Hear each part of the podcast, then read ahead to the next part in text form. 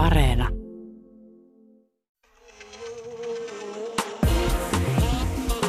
Ylepuhe ja Yle Areena. Naisasiatoimisto Kaartamo et Tapanainen. Täällä tiukkaa pipoa ja telaketjua koko rahalla. Tänään naisasiatoimistossa puhutaan maailmanjärjestystä ja koko yhteiskunta rauhaa uhkaavasta naisistumisesta. Eli siitä, miten perinteisille miesten aloille ryhtyvät myös naiset. Yksi tällainen ala on politiikka ja erityisesti sen johto. Mutta onko valta todella siirtynyt Suomessa naisille? Me vilkaisemme asiaa hieman tarkemmin. Vilkaisimme myös maisemaa, jossa sojottaa 45 asteen kulmassa erilaisia monumentteja. No, onko sillä nyt niin väliä? No, sillä ainakin on, jos penkkejä ei riitä kaikille ja katuvalot on rikki. Eli puhumme arkkitehti Jenni Röyttärin kanssa siitä, millaiset kodit ja kaupungit ovat feministisiä.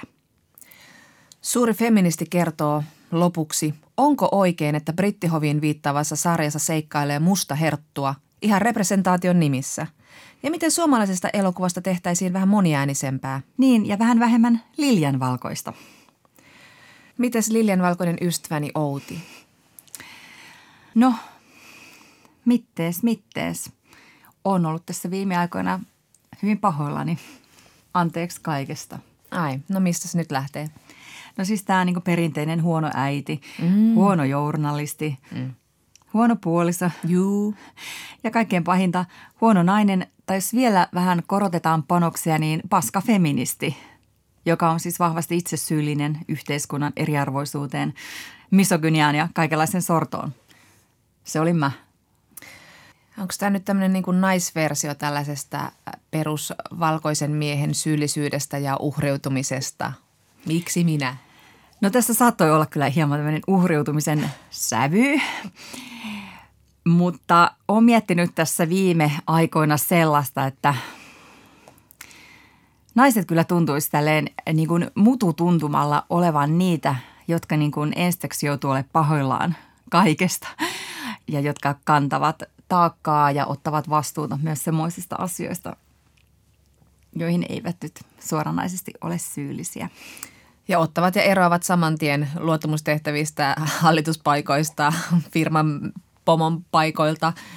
Ja siksi tytti Yliviikari onkin ollut niin virkistävä poikkeus.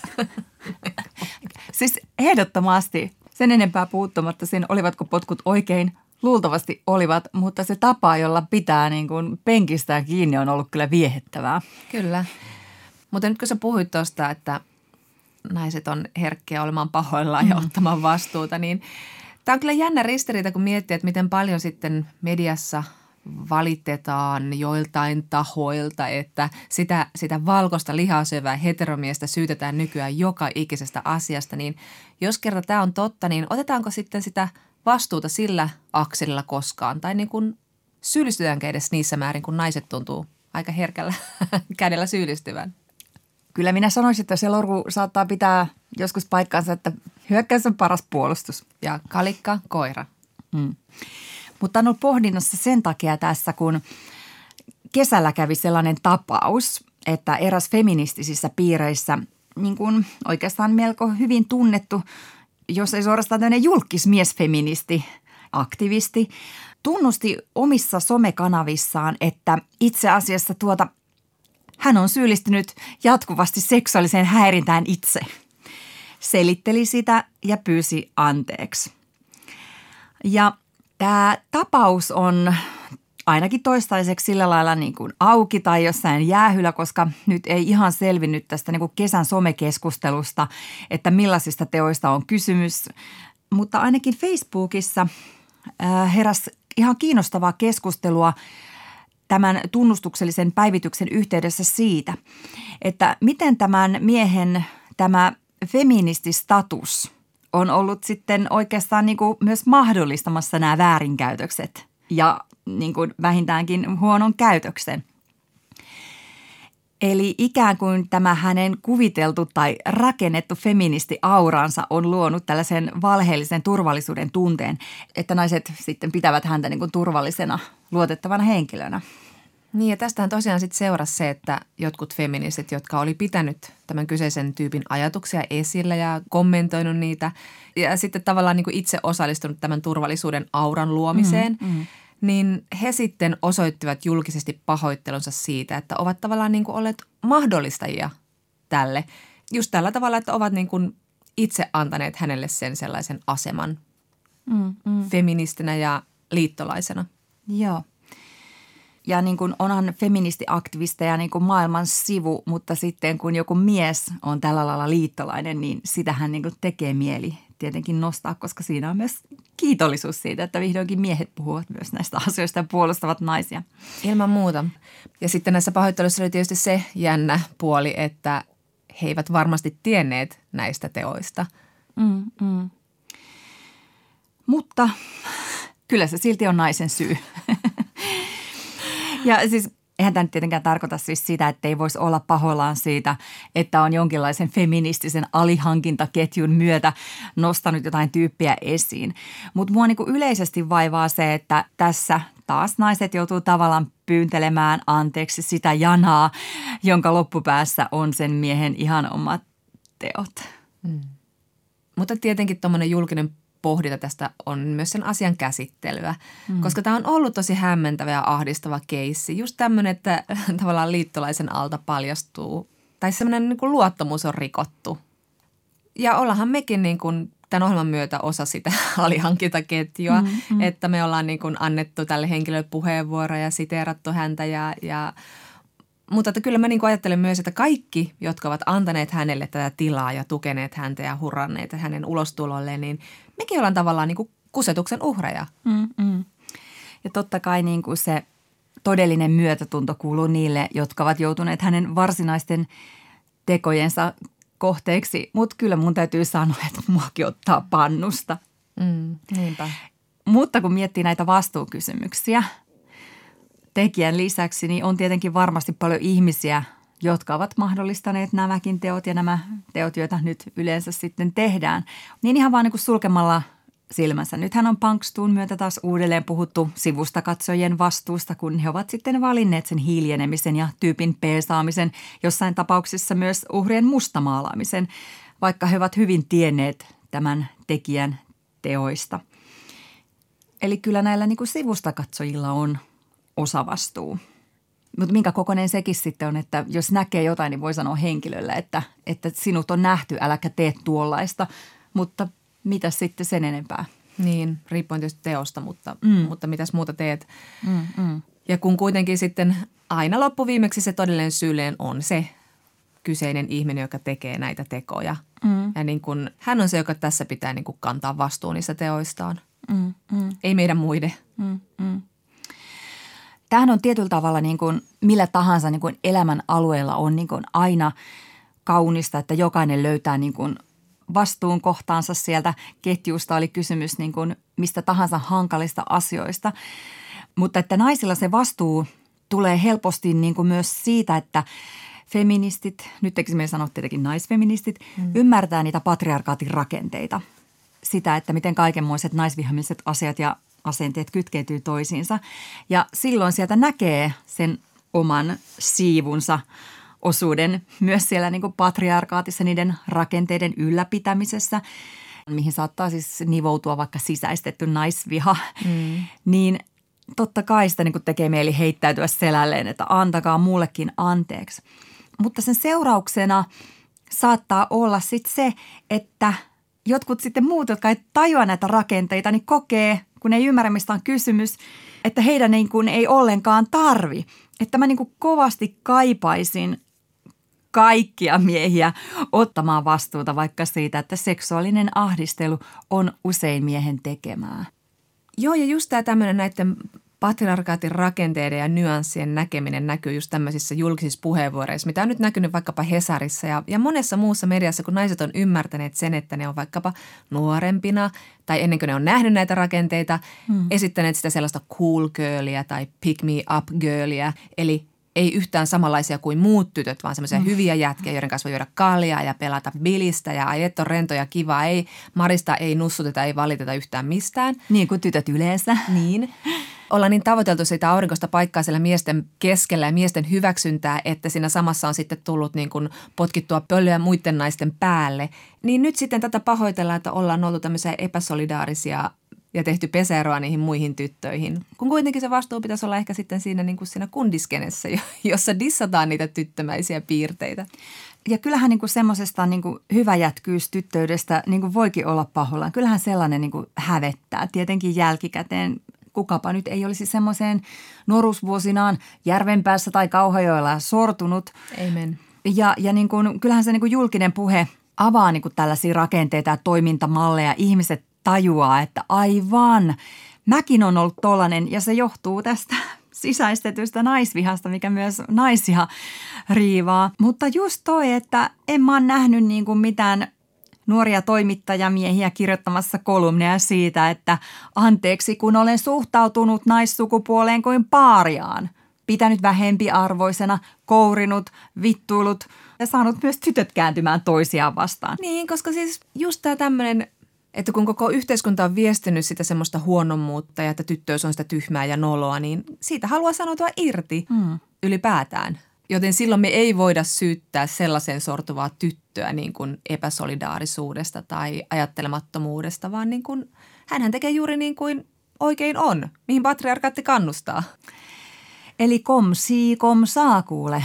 Niin. Se anteeksi pyyntö on kaunis, mutta yllättävän monimutkainen ja vaikeakin asia – niin, onhan se hyvä ottaa vastuuta ja pahoitella, kun huomaa, että on syyllistynyt johonkin epäsolidaariseen tai epäfeministiseen tai muita polkevaan käytökseen, mutta kun siihen anteeksi pyyntelyyn sitten ryhtyy vain tietyt ryhmät, niin se on ehkä se ongelma. Niin sen anteeksi pyyntelyn niin kuin kääntöpuoli on se, että se saattaa vapauttaa sen toisen kokonaan omasta vastuusta.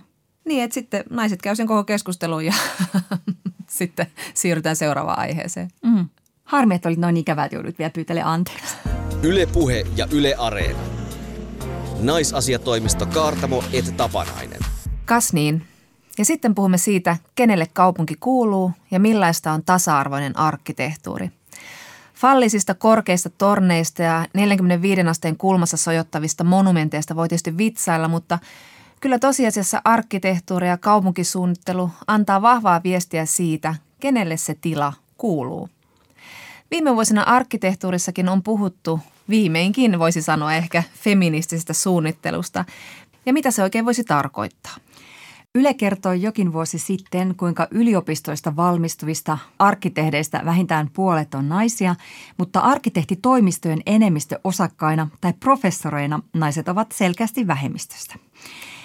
Arkkitehti Jenni Röytter, sinä olet kuitenkin sekä osakkaana kolmen naisen arkkitehtitoimistossa Holmeen, Röytter ja Sandmanilla ja toimit myös arkkitehtuurin professorina Aalto-yliopistossa. Että tällainen poikkeustapaus. Aloitetaan sellaisesta helposta, että onko ne maailman rakennukset rakennettu miehille? No eletään edelleen aika patriarkaalisessa maailmassa. että siinä mielessä ehkä voi ajatella, että on ajateltu miehiä niin kuin ehkä ensimmäisenä. Ja, ja toivoisin, että kaiken maailman erilaisia ihmisiä myös miehille suunnitellaan tulevaisuudessa. Että tuntuu siltä, että sä saat olla juuri sellainen kuin sä oot ja sä oot tervetullut siihen ympäristöön. Se ei ole pelkästään arkkitehtuurista kiinni, se on paljon muusta, muistakin valtarakenteista, mutta arkkitehtuuri voi auttaa aika paljonkin siinä, että sulla on tervetullut olo. Että sulla on semmoinen olo, että olet turvassa ja olet tervetullut ehkä siihen liittyy myös se, että sitä maailmaa katsotaan niin valtaa pitävän näkökulmasta, että meilläkin on puhuttu Helsingissä viime vuosina siitä sellaista tasa-arvoisesta arkkitehtuurista, että vaikkapa on niitä penkkejä, joissa voi istua, eikä sitä ole jaettu kaiteella, että siinä ei voi maata ja, ja on tarpeeksi niin kuin turvallisia katutiloja tai puistotiloja tai valaistusta ja tällaista, mutta – miten sitten niin kuin vähemmistöt tai naiset tai muut ei-miehet voi niin kuin muuttaa sitä arkkitehtuurin kulttuuria? Mitä he voivat tuoda sinne niin kuin sisällöllisesti? Mitä sä ajattelet? Itse koen, että, että mielenkiintoisella tavalla just nyt tuntuu siltä, että ne ajatukset, joka oli ehkä outoja 90-luvulla, kun itse opiskelin, niin ne on, on nyt ihan eri tavalla hyväksyttyjä. Esimerkiksi humanitaarinen arkkitehtuuri on nyt asia, josta puhutaan laajasti. Ekologinen rakentaminen on, on hyvin tärkeää tällä hetkellä. Ja nämä asiat, joka oli mulle jo 90-luvulla opiskeluaikana hyvin tärkeitä ohjenuoria mun ajattelumaailmassa, niin, niin ne on nyt ihan hyvä, hyväksyttyjä. Et se tuntuu myös siltä, että on toivoa, että tämä ala muuttuu. Ja itse näen myös, että se semmoinen tietyn tyyppinen sankariarkkitehtuuri, joka oli, oli tuota 90-luvulla ja vielä 2000-luvun alussa aika vahvasti läsnä, että nyt määritellään ehkä sitä sankariarkkitehtiä vähän eri tavalla. Ja koko ilmastonmuutos ja, ja tämänhetkinen rakennusala on sellainen, että, että sankareita voi olla niin monella tavalla. Ja, mm. ja itse näen, että, että tarvitaan arkkitehtejä ihan u, uusissa rooleissa ja tekemässä ihan uusia asioita. Että se, se on aika tunkkainen, vanhanaikainen kuva arkkitehdeistä, että ne on ne, joka, joka tekee niitä suuria julkisia rakennuksia. Sä mainitsit tuon humanitaarisen arkkitehtuurin ja siinähän sinä olet tosiaan kunnostautunut tai te, teidän toimissa teillä on ollut erilaisia hankkeita muun muassa kehittyvissä maissa. Kerrotko vähän niistä ja miksi sä oot halunnut suuntautua tekijänä siihen suuntaan, etkä vaikkapa rakentamalla jotain monumenttia itsellesi keskelle Helsinkiä?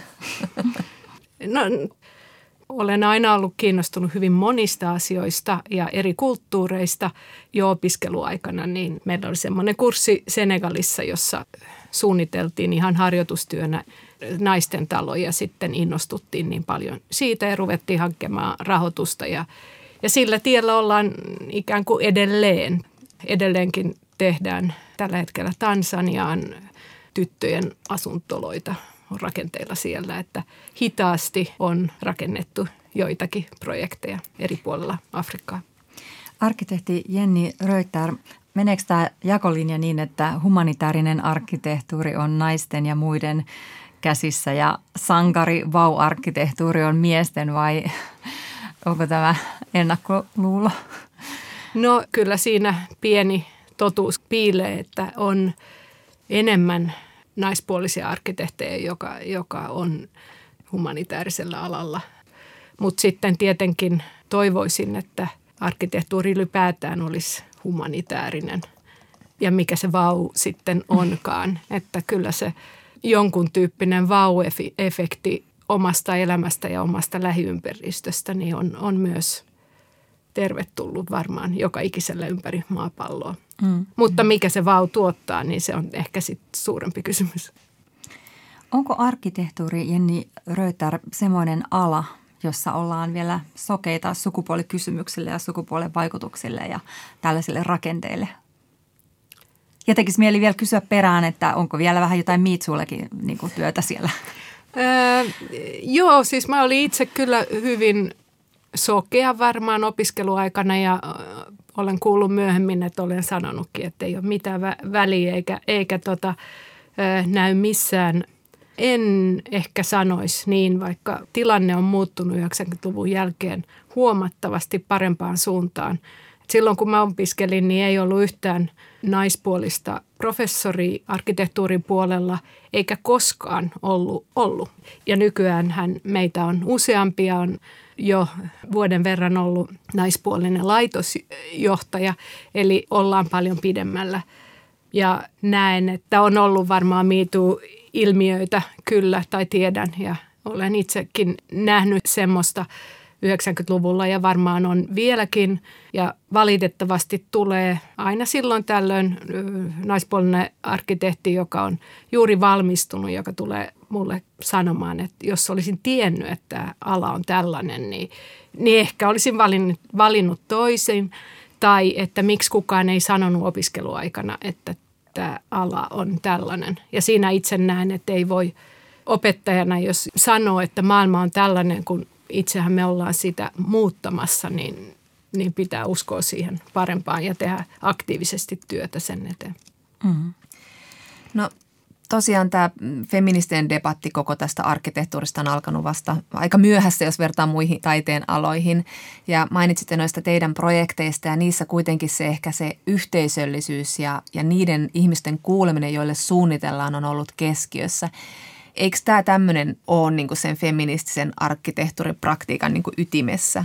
Ihmisten kuuleminen vai mitä sä ajattelet, mitä se on se feministinen arkkitehtuuri? Se on mun mielestä vaikea termi, feministinen ar- arkkitehtuuri, mutta jos ajatellaan, että, että feminismi sinänsä on se, että hyväksytään kaiken oloisia ihmisiä, niin sittenhän arkkitehtuurikin pitäisi olla sellainen, että ensinnäkin, että suunnitellaan kaikille.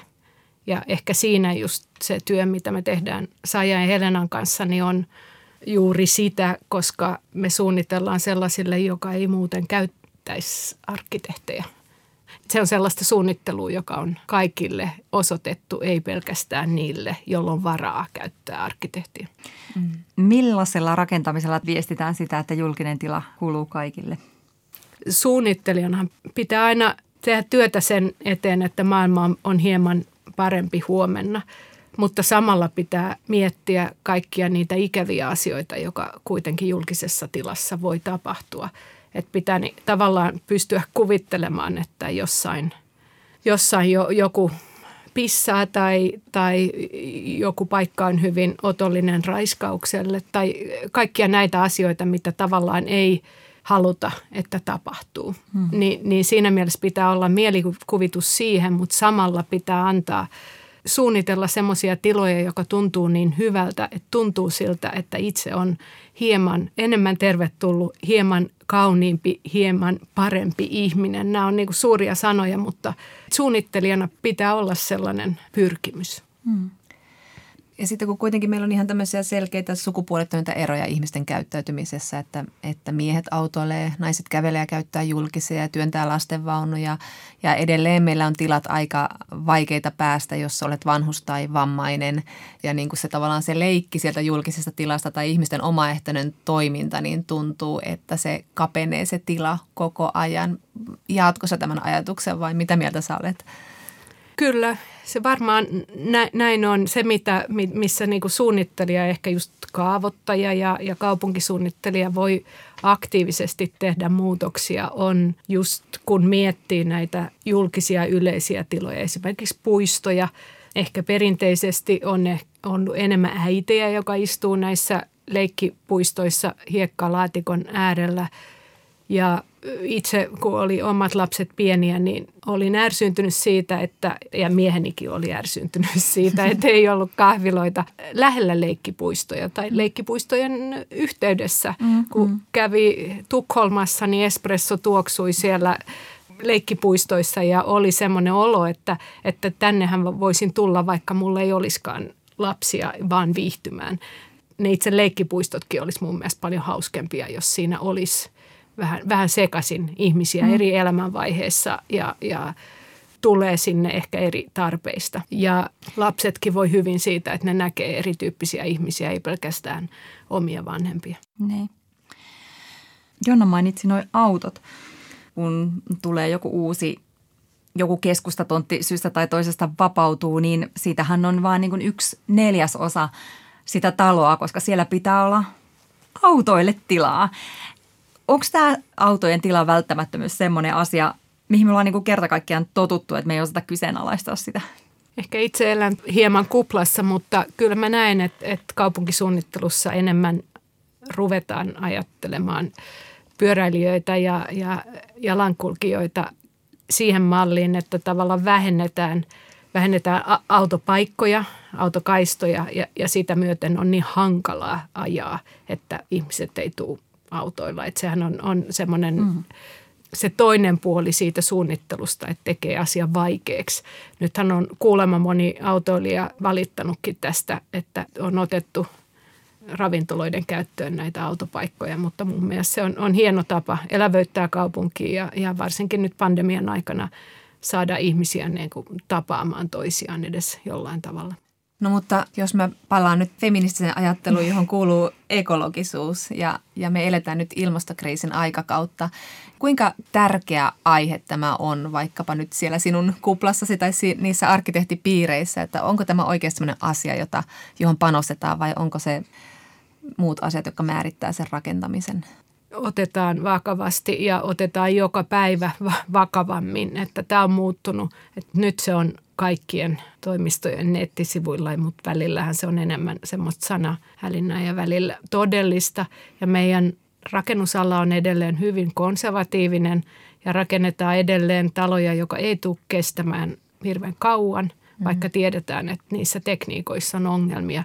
Et siinä mielessä näen, että tarvitaan todella suuria rakennemuutoksia rakennusalalla, että saadaan, saadaan tämä muuttumaan. Mutta nythän nämä meidän hiilineutraalikysymykset on niin vahvasti päällä, että, että joudutaan tekemään ihan, ihan väkisin ja vasta lainsäädännöllähän saadaan asioita tapahtumaan, mutta siinäkin niin kuin on monta totuutta, koska energiatehokas rakennus voi, voidaan niin kuin laskea aika monella eri tavalla – ja, ja jos ajatellaan, mitä kaikkea tällä hetkellä puretaan, niin, niin näen, että se on ehkä semmoinen kysymys, mihin kannattaisi kiinnittää vielä enemmän huomiota, koska puretaan ihan toimivia rakennuksia pahimmillaan vain 20 vuotta vanhoja ja, mm. ja sanotaan, että ne on korjauskelvottomia.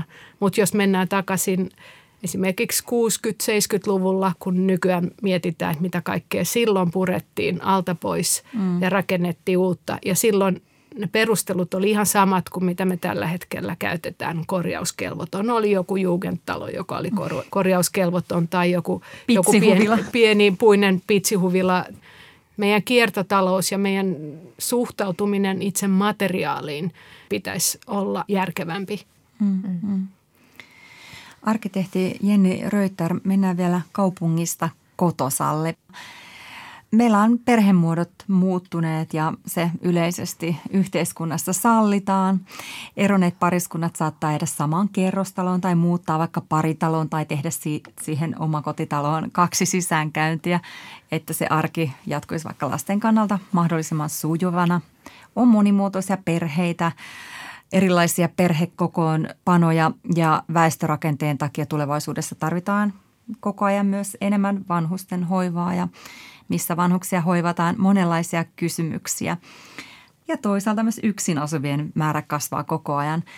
Osataanko meillä arkkitehtuurissa vastata näihin vai rakennetaanko meillä kahden aikuisen ja kahden lapsen perheelle asuntoja? Tai sillä opiskelijalle se pieni koppi. niin. Suomessa on historiallisesti aika hyvin pystytty sekoittamaan näitä muotoja. Jos nyt verrataan esimerkiksi Ruotsiin, missä, missä miljoonprogrammetin aikana niin, niin tehtiin jonkun verran semmoista segregaatiota ehkä tahattomasti kaupunkirakenteeseen, niin Suomessa ollaan aavist, historiallisesti ehkä niin kuin aavistuksen paremmin pystytty sekoittamaan näitä pieniä ja suuria asuntoja ja vuokra-asumista ja omistusasumista keskenään. Ja, ja mä näen, että se just edesauttaa sitä, että sitä monimuotoisuutta voi olla yhteiskunnassa – ja nythän on huolestuttava piirre meneillään, missä tehdään tämmöisiä yksiögettoja, missä on hirveästi yksiöitä samassa talossa. Mm. Ja näen, että, että siinä juuri tietyn tyyppinen segregaatio, niin vaikka yksin asujat on, niillä on hyvin erilaisia profiileja keskenään, niin on kuitenkin ne on yksineläjiä, niin, niin siinä on jotain, jotain, joka yhdistää. Ja näkisin, että se tekee kaikille hyvää nähdä erityyppisiä ihmisiä eri elämänvaiheessa lähellä sitä omaa elinpiiriä, niin tarvitaan semmoista niin empatiaa elämää kohtaan siinä suunnittelussa, että ymmärtää, että, ei tee, että se ei ole vain raha, joka määrää, joka tietenkin on tärkeä asia myös ja, ja, ja sehän antaa osviittaa siitä, että mitä, mitä me rakennetaan missäkin vaiheessa. Mutta kyllä se arkkitehtuuri pitäisi jollain tavalla olla kuva meidän arvoista ja meidän toiveista tulevaisuudessa. Ja siinä mielessä se ei voi olla vaan niin, että saadaan se nopea voitto. Jos asumismuodoissa, jos mietitään ihan suunnitteluun, niin monian haluaa jäädä johonkin asuntoon koko aikuiselämä tai melkein koko aikuiselämä, mutta jos on niin, että on sitten niin kuin eri perhekokonaisuuksia eri elämänvaiheissa, niin sittenhän se on hienoa, jos pystyy vielä semmoista muunneltavaa mm. rakentamista, että pystyy sitten vaikka erottamaan yksiön siitä isommasta tai, tai tehdä etätyöhuoneen tai, tai vaikka toimiston siitä tai jotain sellaista, että et pystyy suunnittelemaan niitä asuntoja niin, että ne kestää ne eri elämänvaiheet. Yle Puhe ja Yle Areena. Naisasiatoimisto Kaartamo et Tapanainen. No niin, ja sitten naisasiatoimistossa puhutaan lisää eri alojen ja myös politiikan naisistumisesta ja pelataan totuttaa tehtävää. Eli kun puhutaan alojen naisistumisesta, niin puhutaanko palturia? Eli jos metsässä kaatuu puu, eikä kukaan ole kuulemassa, kuuluuko ääni? No niin. Joo. No, kaikki äidin pikku talttahampaat varmaan muistavat, kuinka jo 70-luvulla ja sen jälkeenkin menneinä vuosikymmeninä on puhuttu naisistumisen riskeistä, siis peräti naisvaarasta. Eikö muistakin? Muistetaan, muistetaan. Mm. No sillä on tarkoitettu semmoisia kielteisiä seurauksia, jotka sitten seuraa, kun alat naisistuvat, eli naiset tulevat niihin tehtäviin, joissa on ollut ennen enimmäkseen miehiä.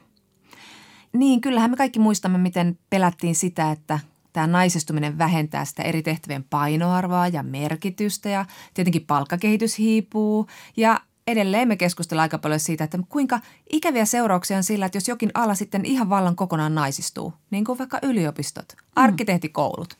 Mitä tapahtuu? Jo tämä naisistuminen on siis vähän hankala ilmaisu. Mä puhuin aiheesta politiikan tutkijan Jaana Kuusipalon kanssa, joka sanoi, että kun puhutaan naisistumisesta, niin se lähestymistapa on se, että naiset aiheuttavat pahaa. Toinen näkökulma on sitten juuri tämä, että kun instituutiot tyhjenevät vallasta, niin naiset saavat sitten siellä tilaa. Mm. Joo, eli tämä näkökulma on aina se, että mitä pahaa se naisistuminen saa aikaan. Sen sijaan, että juhlittaisiin jotenkin jänisräikkä kädessä, että mahtavaa, että työelämä tasa-arvoistuu ja kaikki osallistuu työelämään ja yhteiskuntaan laajemmin. Ja sitten samalla tietenkin niin kun pidetään huolta, ettei se näy kielteisesti vaikkapa naisvaltaisten tai naisistuvien alojen palkkauksessa. Mm. Mitäs näistä? No siihen nähden, minkälainen hirvi ja naisvaara tässä on ollut viimeiset vuosikymmenet, niin kyllä Suomessa vuonna 2021 on edelleen erittäin segregoituneet eli sukupuolen mukaan eriytyneet työmarkkinat ja työtehtävät. Eli karikoiden naiset vastaavat hoivasta ja miehet rakentamisesta ja ne miesalat on paremmin palkattuja. Kyllä. Mutta esimerkiksi Suomen ammattiliittojen keskusjärjestön SAK puheenjohtaja Jarkko Eloranta on todennut, että ei segregaatio ole palkkarojen syy, vaan naisten työn aliarvostaminen. Eli tämä asia on vahvasti rakenteellinen ja kulttuurinen. Mm. Ja kun katsoo eri koulutusaloja, niin näiden perusteella se segregaatio ei ole kyllä juuri vähentynyt 30 vuodessa, joskin sentään hieman tasavertaisempaan suuntaan näillä kaikista sukupuolittuneimmilla aloilla. Terveys- ja hyvinvointialan koulutuksen saaneiden miesten osuus on kasvanut 30 vuodessa. Arvas monta prosenttia? Ne. Oikein, eli viisi. ja sitten samoin erittäin miehiselle tekniikan alalle on tullut 30 vuodessa vain 4 prosenttia lisää naisia. Huhhuh. Mutta nyt viimeistään tanssikengät jalkaan, koska insinööriopiskelijoissa on jo viidennes naisia. En ole insinööri, mutta se siis tarkoittaa 20 prosenttia. Mm. Mutta vielä ei ole kuitenkaan käsittääkseni tämän valtavan naisistumisen myötä insinööritaitojen arvostus laskenut. Mutta ei kyllä myöskään esimerkiksi sairaanhoitajan palkkausta nämä muutamat miesprosentit ole pystynyt nostamaan. Mutta kyllä tässäkin on jälleen syytä juhlistaa tällaista pientä muutosta, että suhteessa eniten miessairaanhoitajia on nuoremmassa sukupolvessa, joten ehkä siellä itää muutos. Kyllä feministin ilot on pienet. Jostain se pitää repiä. Perjantai, pullo ja uudet pikkarit ja tilastotiede. Joo. Mutta on täällä myös suuria muutoksia. Maa- ja metsätaloudessa. Siellä on siis muutamassa vuosikymmenessä naiset kirineet yli 20 prossaa ja alasta on tullut yksi, kaksi peräti naisvoittoinen – mutta sitten taas kasvatuksen sekä tietojen käsittelyn ja tietoliikenteen alalla se sukupuolittuneisuus on sitten vaan kiihtynyt. Eli on entistä enemmän naisopettajia ja entistä enemmän mieskoodareita. Eli siellä tietojen käsittelyssä on siis vain niin joitakin prosentteja naisia. Että siellä Suomen reikakorttilävistäjät, joita on myös pidetty koodareiden esiäiteinä, kääntyvät nyt haudassaan. Eli nämä huhut tästä naisvaarasta ovat ehkä suuresti liioiteltuja – Joo, ei ole päässyt vielä ihan, ihan tota toteutumaan, joskin aihetta pidetään esillä ja just tämä yksi näistä viimeisimmistä huolen aiheista tällä saralla on ollut se akateeminen naisistuminen, eli juurikin yliopistojen naisistuminen. Ää, kun yliopistoista siirryttiin muutama vuosi sitten todistusvalintaan ja pääsykokeesta luovuttiin, niin ensin hän arveltiin ja pelättiin, että järjestelmä suosii naisia. Mä luin tällaisen vuonna 2018 julkaistun kansantaloudellisen aikakirjan hauskaa kirjoitusta, jossa kerrottiin, kuinka eräs taloustieteen professori oli todennut lounahalla kollegalleen tästä pääsykoeuudistuksesta, että tulee pelkkiä tyttöjä. Vaikka just edellisessä haussa taloustieteeseen vain 40 prosenttia hakijoista, 30 prosenttia hyväksytyistä oli tyttöjä. Että, että oli ehkä enemmän, enemmän sitten tämmöinen mielikuva kuin, kuin todellinen naisten ryntäys. Joo, mielikuvat voi olla faktoja vahvempia, koska siis itse asiassa myös tämän pääsykoeuudistuksen myötä tämä yliopistojen pelätty naisistuminen on kääntynyt laskuun. Tai ainakin viime vuonna korkeakoulupaikan otti vastaan harvempi nainen kuin aiemmin. No syiksi on arveltu sitä, että ilman pääsykokeita armeijassa olevat miehet pystyy hakeutumaan yliopistoon, mutta myös sitä, että uudistuksen yhteydessä myös lisättiin tekniikan alojen aloituspaikkoja. Kas vain. Naisvaara ohi. Täällä ei ole mitään nähtävää. Mutta jos naisvaara palaa, katsotaan elämässä eteenpäin ja erinäiset miesten aloina pidetyt alat tästä pikkuhiljaa seuraavien vuosikymmenten kuluessa tasavertaistuu, niin mitä se sitten oikeastaan sit oikein tarkoittaa? No, SAKn Elorannan mukaan on kyllä havaittu, että alojen naisistuminen on hidastanut sitä palkkakehitystä, mutta mä luen kyllä tästä hänen twiitistään sävyn, että sille pitää siis tehdä jotain sen sijaan, että suojellaan naisia huonommalta palkkakehitykseltä sulkemalla heidät kokonaan ulos. Mm. Mutta eikö se nyt ennen kaikkea tarkoita sitä, että kaikki tekee mitä huvittaa ja mihin taidot riittää ilman, että ainakaan se annettu sukupuolirooli sitä sanelee – mutta jos katsoo yksilön tai yhteisön kannalta, niin ne hyvät muutokset voi olla aika hitaita. Tai ainakin näin voi päätellä, jos katsoo taaksepäin vaikkapa sellaisia aiemmin miesten hallitsemia asiantuntija-aloja, jotka sitten on naisistunut. Mm-hmm. Näitä on tutkittu Suomessa ainakin siis toimittajien ja tutkijoiden keskuudessa. Ja siellä on ollut oikeastaan yhteiskuntaa uhkaavan naisvaaran sijaan merkkejä siitä, että vaara on naisille, jos sukupuolta ei oteta paremmin huomioon. Joo, Terhi Pietilä tutki gradussaan vuonna 2014 Lapin yliopiston tutkijanaisten asemaa ja johtopäätös oli, että yleisestä käsityksestä huolimatta yliopiston naisistuminen ei ole vahvistanut tutkijanaisten asemaa ja tasa-arvon toteutuminen osoittautui illuusioksi. Oli sukupuolista syrjintää, seksuaalista ahdistelua ja johtopäätös oli seuraava. Lapin yliopistoa voidaan kuvata kauttaaltaan sukupuolittuneena organisaationa, joka heikentää tutkijanaisten asemaa. Ja voi vain arvailla, että tämä ei koskenut tai koske pelkästään Lapin yliopistoa. Mm. Sitten on tutkittu myös sitä, että mitä seurauksia oli toimittajakunnan naisistumisella 60- ja 70-luvun taitteessa, kun naiset tulivat toimittajiksi lehtimiesten rinnalle. Tästä teki väitöskirjan vuonna 2013 Heidi Kurvinen. Ja niinhän siinä sitten kävi, että toimittajanaiset jäivät urakehityksessään mieskollegoistaan jälkeen – ja myös ammatillista kulttuuria leimasivat miesvaltaisista työyhteisöistä tutut toimintamallit ja naiset sitten sopeutui näihin. Mutta siitä tasa-arvoisesta kohtelusta ei puhuttu, koska ei puhuttu sukupuolesta. Mutta silti vaikka työyhteisö saattoi olla vähintäänkin erikoinen, niin naiset halusivat pysyä siellä ammatissa ja alalla, koska toimittajina naiset ja miehet teki samoja töitä ja naisten oli sitten niin kuin mahdollista laajentaa sitä omaa rooliaan yhteiskunnassa. Mm. Ja vaikka tuosta on nyt sellainen 50 vuotta aikaa, niin kyllä nyt voi arvalla, että ihan samanlaisia vaikeuksia ja selviytymiskeinoja on ihmisille, jotka menee sellaisille alueille tai aloille, joissa on vain vähän saman sukupuolen edustajia. Mm, mm. Eipä asiat niin nopeasti muutu. Mutta toki nyt sukupuolirooleista ja syrjinnästä ja diversiteetistä puhutaan paljon enemmän ja puhutaan muustakin kuin miehet ja naiset, puhutaan eri etnisistä taustoista ja, ja muusta. Eli ongelmiin toivottavasti aletaan myös puuttua, eikä ne jää vaan semmoiseksi korulauseiksi, että saataspa diversiteettiä, olisipa meillä mukavaa. Että voikin taas tässä toiveikkana feministinä ajatella, että ehkä nämä sukupuolihierarkiat murtuu nopeammin tässä ajassa – Mm, mm, kyllä. Me sentään tunnustetaan, niin kuin, että, että sukupuolella on merkitystä. Niin. Mutta kuule, sittenhän on meillä vielä tämä eräs perinteisesti hyvin miehekäs alue, nimittäin valtionjohto. Ylipäätänsä poliittinen johto, jossa nyt kyllä ehkä sitten voi sanoa, että naisistuminen on tapahtunut. Ja huoli kytee nyt. Joo, meillähän on viimeisen 20 vuoden aikana aika rytinällä muuttunut poliittinen johto. Siis ajattele, että nyt Suomessa jokaista hallituspuoluetta ja kahta oppositiopuoluetta johtaa nainen. Eli eduskuntapuolueesta peräti seitsemän johdossa on nainen ja sitten meillä on kokoomus ja toki myös liike nyt. Ne on ainoat, joissa ei ole koskaan ollut naispuheenjohtaja. Mm.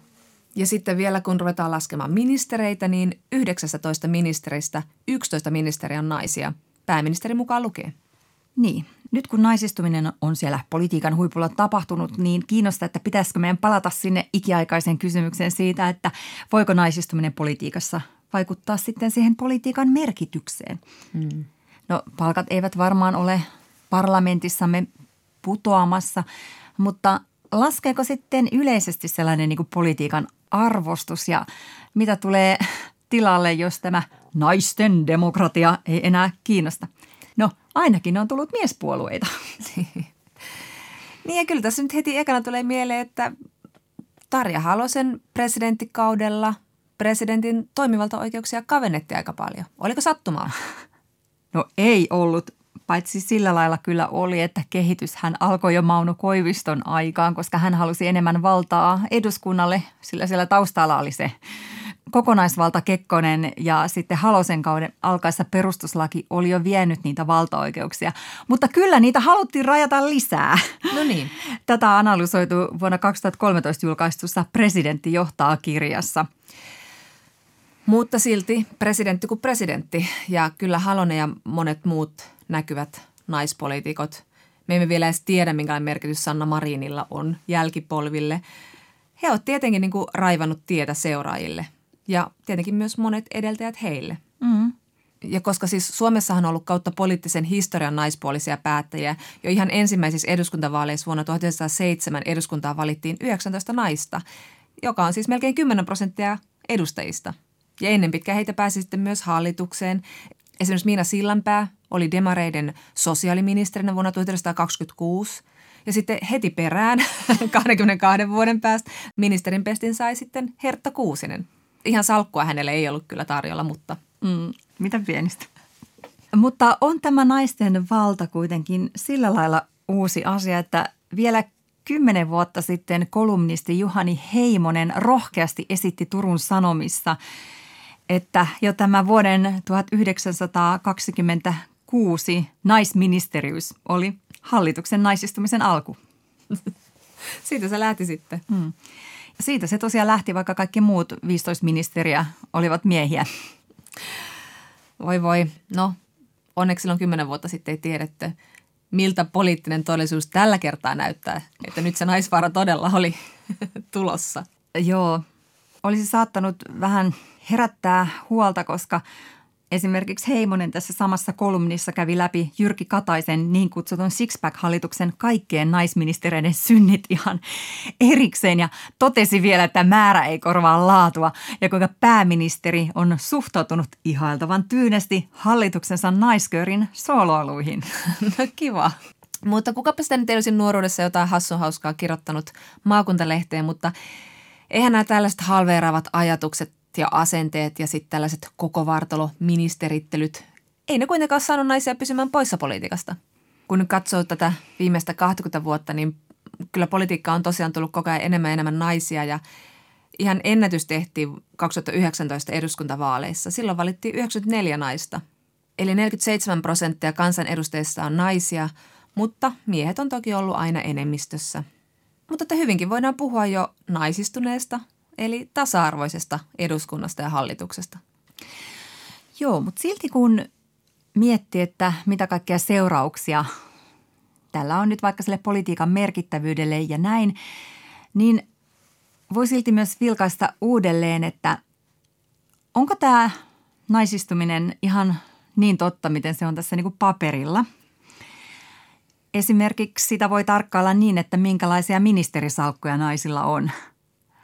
Tällainen monitieteinen tutkimuslaitos E2, E2, julkaisi eduskuntavaali keväänä 2019 tietopaketin ministerisalkkujen jakautumisesta ja hallituskoalitioista vuosien 1987 ja 2019 välillä.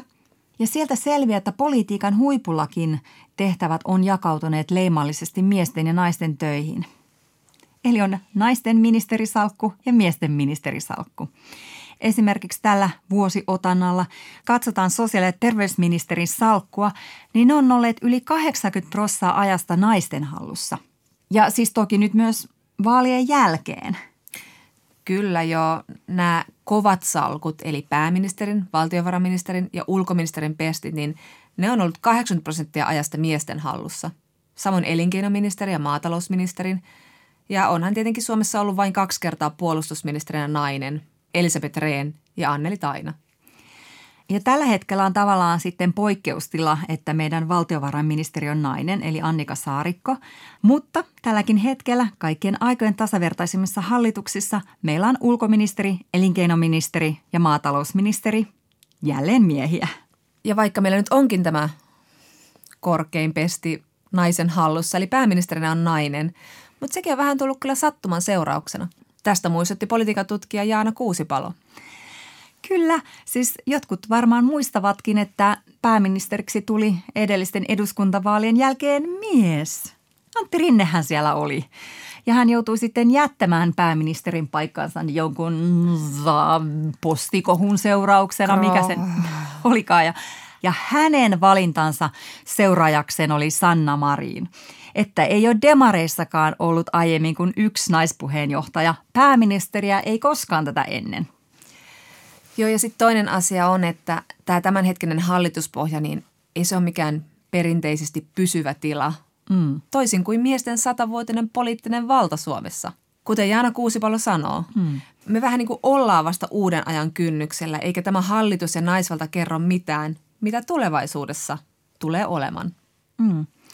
Ja sitten se kolmas asia on, mikä tätä naisistuisen hurmiota nyt tässä vähän niin kuin latista on se, että Suomessa on valtaa muillakin kuin poliitikoilla, esimerkiksi työmarkkinajärjestöillä. Ja valtion puolesta toki eduskunnan puheenjohtajalla, valtiosihteereillä, kansliapäälliköillä ja ministeriöiden korkeilla virkamiehillä, joista hyvin moni on mies – Esimerkiksi vaikka puolustusministeriössä ja ulkoministeriössä on suunnilleen yhtä paljon virkamiehiä kuin naisia, niin ne pomon paikat on siellä ihan miehillä. Mm, niin. STT-jutussa kirjoitettiin keväällä, miten ulkoministeriössä turvallisuuspolitiikan valmistelusta vastaava keskeisin virkamiesjohto koostuu miehistä. Kansliapäällikkö on mies, keskeiset osastopäälliköt on miehiä, keskeiset suurlähettiläät on miehiä. Nämä on siis enimmäkseen ihmisiä, joilla on vakituinen virka ja asema. Mm. Ei tämä muutu niin vain vaikka poliitikot vaihtuu, niin kyllä nämä enimmäkseen sillä pysyy. Niin. Ja Jaana Kuusipalo sanoikin, että just ulkopolitiikka, kansainväliset suhteet ja talouspolitiikka on niitä viimeisiä pyhiä miesten alueita. Että näitä naiset eivät voi ikään kuin ymmärtää eikä näille alueille tulla. Vaikka nimenomaan näiden alueiden hallitsemista poliittisilta johtajilta edellytetään. Kun Halosesta tuli presidentti eli puolustusvoimien ylipäällikkö, joka oli kiinnostunut myös sosiaalipolitiikasta, niin Kuusipalo muistelee, että häntä piikiteltiin aivan mediassa näin, että yleensä presidentti johtaa ulkopolitiikkaa, mutta meillä näyttää johtavan sosiaalipolitiikkaa. Mutta nythän tämä naisten ministeriö ja salkku, niin sehän on tärkeämpi kuin koskaan. No eikös vaan. Kuusipalokin sanoi, että koronapandemian myötä kaikki katseet ovat kääntyneet nimenomaan sinne sote-alueelle ja se on myös alue, jonka kanssa mieshallituskin olisi joutunut tekemisiin. Että on vähän niin kuin kohtalon iva, että juuri sosiaalipoliittiset eli naisten hoitamat asiat ovat nousseet aivan sinne politiikan keskiöön. Kyllä. Ja jälleen kerran toiveikas ajatus, ehkä tämä tarkoittaa, että tämän alueen painoarvo on jatkossakin iso ja se salkku painava. Anna mun pitää tää nyt tää. Mä tein pienen retken Suomi 24, kun ei ollut muitakaan jännitysnäytelmiä ja murhamysteereitä siinä tarjolla. Oho. Ja katoin vähän, että miten kansa suhtautuu siihen, että naiset nyt hoitelee isoja asioita, jotka on vähän eri asioita kuin ennen. Ja tulihan siellä vähän sellaista vastaan, että politiikka on nykyään pelkkää hoiva-alaa, koronaa, sotea, mamuja ja ikääntyneitä. Mutta talousasiat päätetään teollisuudessa ja ammattiliitoissa ja poliitikot tuttelevat. Eli nyt sitten kun naisten hommien, eli tämmöisten sosiaali- ja terveysasioiden painoarvo on politiikassa kasvanut, niin aletaankin ajatella, että ei ne olekaan niin tärkeitä ja oikeastaan miehet siellä jossain taustalla hoitaa ne oikeat hommat. Näin esitin myös Jaana Kuusipalolle, mutta politiikan tutkija Jaana Kuusipalo ei nyt pidä tällaisia somelauluja varsinaisina otoksina kansan mielipiteistä, joskin paha algoritmi niitä tehokkaasti kyllä levittää. Hän uskoo, että, että kyllä niin kuin Suomessa yleisesti naisten johtajuus on jo alettu hyväksyä, mikä näkyy tietenkin myös siinä, että perussuomalaisten puheenjohtajaksi valittiin juuri Riikka Purra. Niin ja tämä ei toki tällaisissa perussuomalaisten kaltaisissa kansallismielisissä liikkeissä ole mitenkään tavatonta. Meillähän on esimerkkejä Ranskasta, siellä on Marine Le Pen, Norjassa Sylvie Listhog, Tanskassa Pernille Vermund, jotka johtavat samantyylisiä puolueita – ja siinä on myös muutama syy, miksi emme essentialisoi naisia myöskään politiikan tekijöinä, mutta oikeastaan se kaikista tärkein kysymys tässä on ihmisten kannalta se, että onko väliä kuka johtaa, että onko politiikka naisten valtakaudella erilaista. On totta, että tämmöiset sosiaalipolitiikkaan liittyvät asiat saattaa olla enemmän esillä – Tätä on tutkittu laajasti Kanadassa. Eli että kun on naisia hallituksessa, niin silloin tapetilla on tasa-arvo ja kansalaisoikeudet, sosiaalinen tasa-arvo, terveys, koulutus. Eli siis myös miehille äärimmäisen epäkiinnostavia, epärelevantteja asioita. Niin, eli siis kaikille todella merkittäviä, tärkeitä asioita. Mm. Mm. Mutta miten jos nyt mietitään naisvaaraa tai tätä uhkakuvaa, että jos se politiikka nyt oikeasti naisistuu ja tämä muutos on nyt pysyvää – Johtaako se siihen, että miehiä ei vaikkapa enää kiinnosta politiikkaa, että ne jaksa enää äänestä, jos tämä menee tämmöiseksi akkojen hommaksi? Mm. Tai että he kokee, että heidän asiansa ei ole tärkeä. Mm, mm. Niin kyllähän esimerkiksi Vantaalla kunnallisvaaleissa miesten osuus äänestäjistä laski. Myös muissa kunnissa, mistä ei nyt ehkä voi vetää sellaisia johtopäätöksiä, että he ovat kyllästyneet naisviisikkoomme. Ja Kuusipalon mielestä tällainen ajattelu olisikin itse asiassa naisia jälleen kerran syyllistävää, ikään kuin se naisten vallankäyttö heikentäisi miesten asemaa. Mm. Mutta voihan se olla, että se on lopulta se pelko, se tunne, se fiilinki siellä naisvaaran takana, että näin voisi käydä. Että miehet jää ulkopuolelle. Niin. No mä en halua kuulostaa mitenkään, että mä lohdutan näitä, joilla on tällainen huoli, mutta haluan kuitenkin muistuttaa, että mitä tulee tähän nykyiseen hallitukseen ja puoluejohtoon, niin tämä politiikan naisistuminen ei tosiaan ole mitenkään sementoitu.